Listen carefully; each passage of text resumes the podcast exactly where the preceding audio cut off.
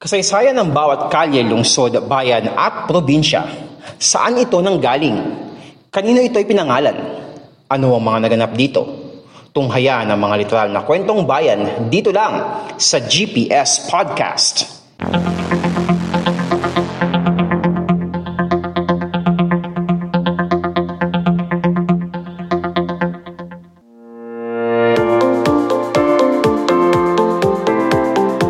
Ito ang podcast show na literal na kwentong bayan. Ito ang panibagong taon ng GPS Podcast.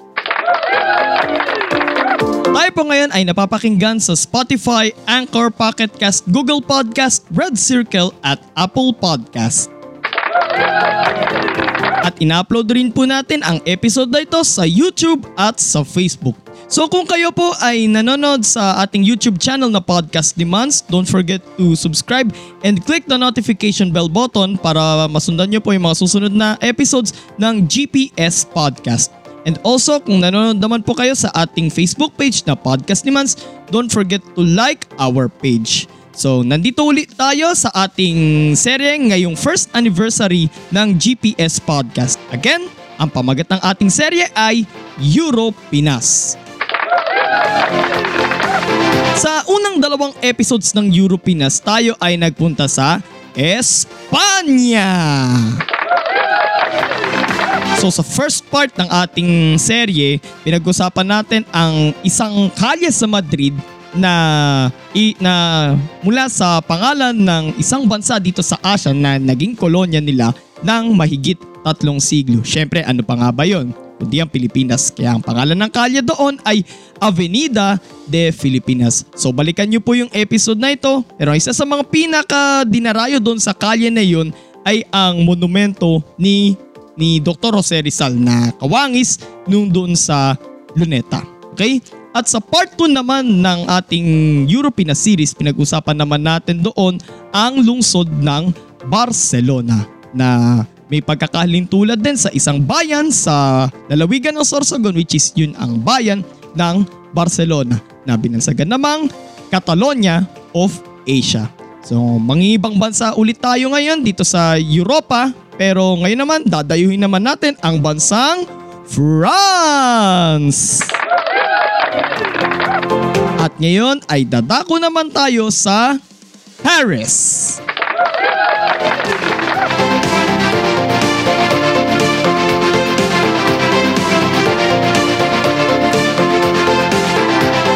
Ito ang GPS Podcast.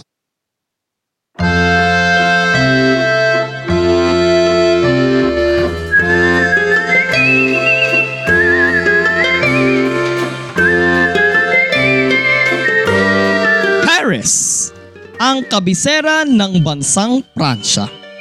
May lawak ang lungsod na ito na 105.4 square kilometers and as of 2018, nasa 2,175,601 ang kabuuang populasyon nito.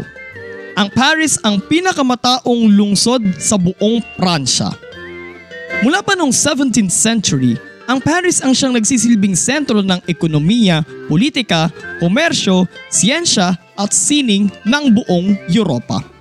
Nagsisilbi rin itong culinary center ng buong Europa. So parang ang dating niya rin ay parang Pampanga.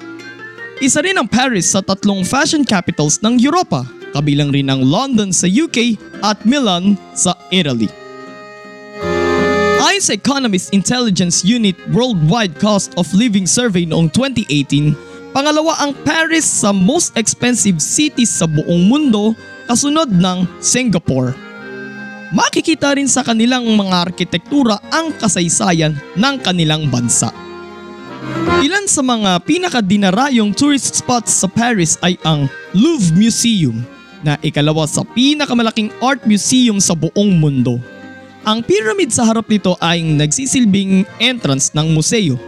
Ito ay, dina, ito ay dinisenyo ng Chinese-American architect na si Yao Ming Pei at binuksan sa publiko noong 1988. Isa pang dinarayo sa Paris ay ang Arc de Triomphe Matatagpuan ito sa kahabaan ng Avenue des Champs-Élysées sa Place Charles de Gaulle. Itinayo ito mula 1806 hanggang 1836 bilang pagpupugay sa mga lumaban noong French Revolution at Napoleonic Wars. Sa ibaba ng arko makikita ang Tomb of the Unknown Soldier na itinayo naman noong 1920 bilang pagpupugay naman sa mga Pranses na lumaban noong World War II or World War I rather. Isa pang dinarayo dito sa Paris ay ang simbahan ng Notre Dame isang simbahan na may disenyong French Gothic na architecture na nakumpletong itayo noong 1345. Ang simbahan ng Notre Dame ang nagsisilbing sentro ng Archdiocese ng Paris.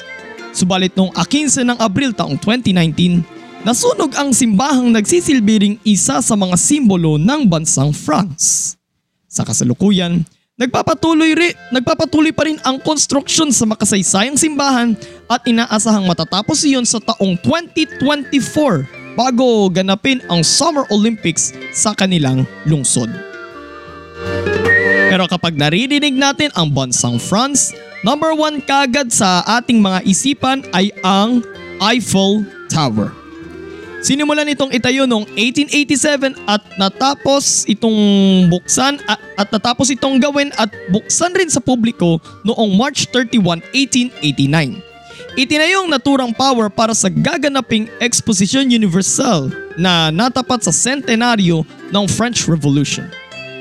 Pero ang pagpapatayo ng Eiffel Tower ay inulan noong una ng mga batikos na anila ay tinawag pa itong isang malaking itim na chimney ng pabrika na sisira sa kagandahan ng view ng Paris. So parang hindi pala siya nalalayo dun sa Torre de Manila doon sa Luneta. So tuloy tayo. Subalit ito ay dinipensa ng naging inhenyero nito na si Gustave Eiffel na pinagmulan ng pangalan ng pamosong tower na iyon. Ang Eiffel Tower ay may taas na 324 meters at minsan na itong naging pinakamataas na struktura sa buong mundo bago pa itayo ang Chrysler Building sa New York City noong 1930. Ang Paris ay tinagurian ring City of Love sapagkat ito ang perfect destination para sa mga newlyweds na gustong mag-honeymoon at pati na rin sa mga magsing irog na may label. Travel ban sa mga walang label. Kaya naman isa sa mga best destinations para sa mga nagmamahalan na may label ay ang Pont d'Art, isang tulay na tatawid sa Seine River. Mula noong 2008 ay pinupuntahan na ito ng mga magsing irog na may label upang isabit sa mga gilid ng tulay ang mga padlock na tanda ng kanilang sumpaan sa isa't isa ng kanilang forever. Subalit, nabahala ang ilang grupo sa mga posibleng maging epekto ng kung tawagin ay Love Lock Bridge.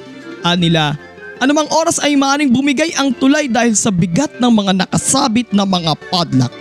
Kaya naman noong 2015, ipinatanggal ng lokal na pamahalaan ng Paris ang lahat ng mga padlock sa Pont d'Art. Aabot sa mahigit 700,000 mga padlock ang tinanggal na may kabuang bigat na 45 tons. Kasing bigat nito ang nasa dalawampung mga elepante. Hashtag walang forever.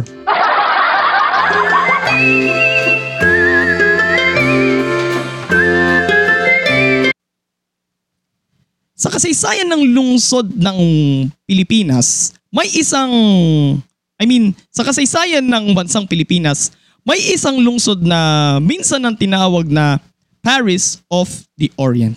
Ano yon? Etong sagot. Ang lungsod ng Maynila na sa kasaysayan ay minsan na itong binansagang Paris of the Orient. Kaya nga sabi ko, mula nang buksan ng Pilipinas sa pandaigdigang kalakalan noong 1834, binagsana ang Maynila ng mga turista at mga immigrants mula Europa at Amerika.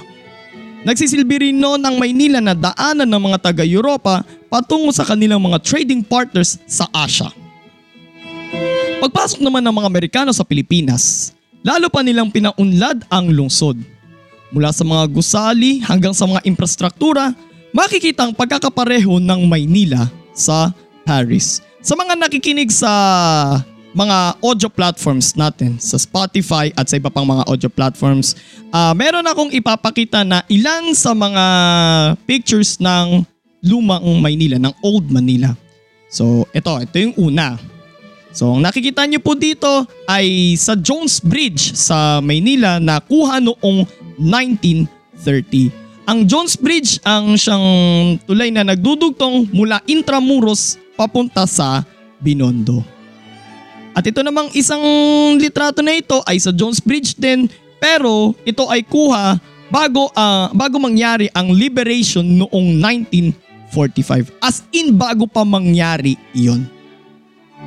Ito namang litrato na ito ay kuha naman noong dekada 30 noong 1930s sa Lyric Theater.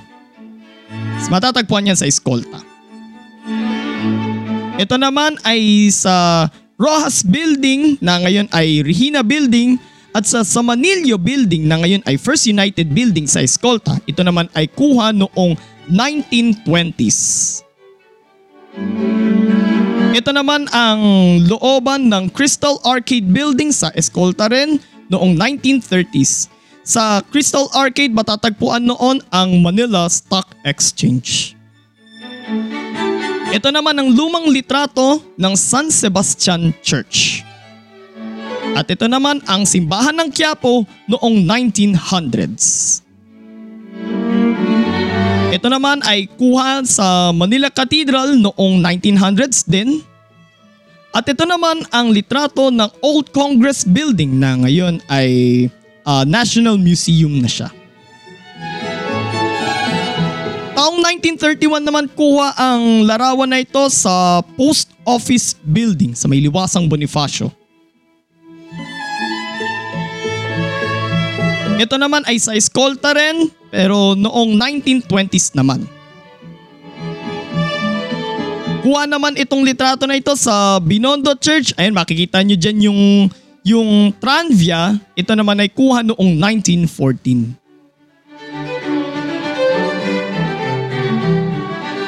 At ito naman yung Tranvia sa Maynila. I think sa Escolta yata to. Itong litrato namang ito ay kuha noong 1905. So kung mapapansin nyo mga kapodcast ay ah, may mga architecture doon, yung mga gusali doon ay may pagkakahalintulad din sa Paris. So ito naman yung mga kuha sa sa Paris, France para ah, proof na talagang comparable ang Maynila noon sa Paris. Ito pano ito panoorin niyo mga kapodcast sa mga nanonood sa video platforms natin.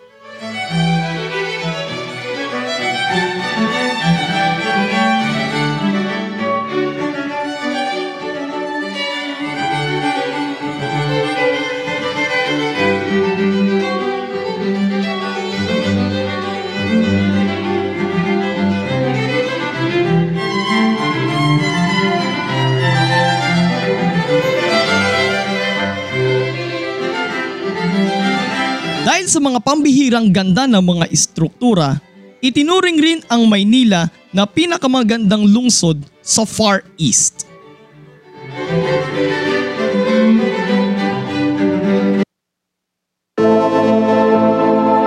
Subalit ang imahe ng Maynila bilang Paris of the Orient ay tuluyan ng maglalaho sa pagpasok ng mga Hapon noong World War II, lalo na nang maganap ang Liberation of Manila noong 1945 kung saan malaki ang naging pinsala ng syudad at kumitil din sa buhay ng daang libong mga sibilyan.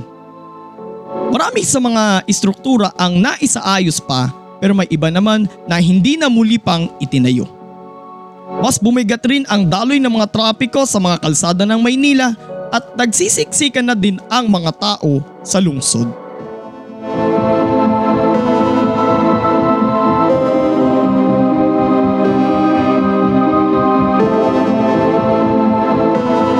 GPS Podcast.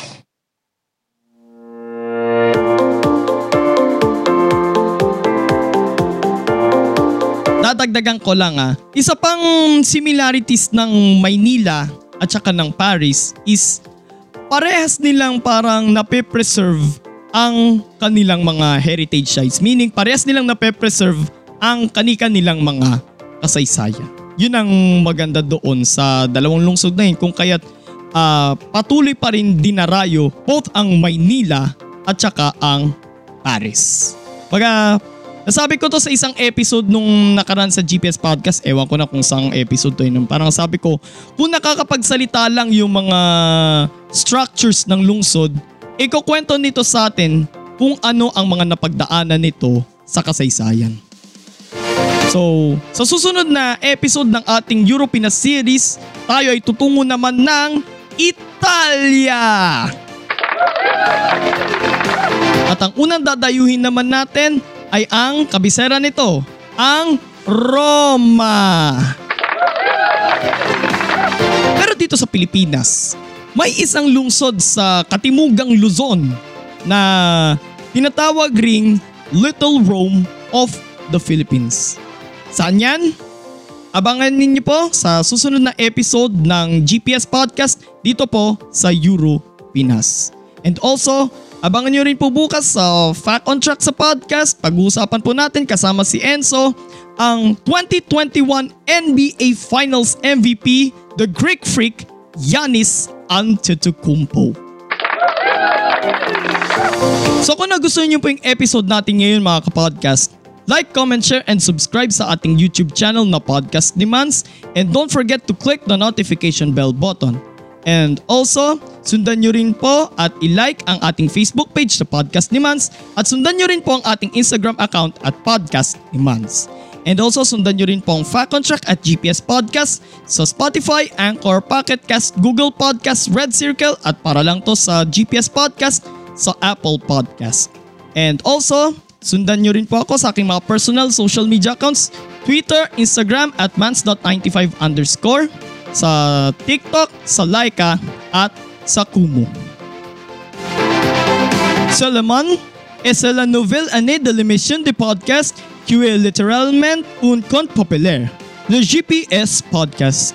Que bénisse tout le monde, que le Philippines, louez le Seigneur.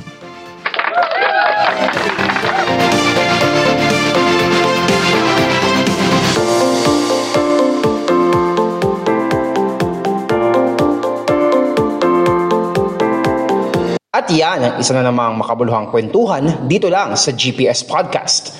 Pakinggan ang GPS Podcast sa Spotify, Anchor, Google Podcast, Apple Podcast, Red Circle, at Pocket Cast. At mag-subscribe sa podcast ni Mans sa Facebook, Instagram, Twitter, YouTube, Kumu, Laika, at TikTok. Walang chismisan, kwentuhan lang.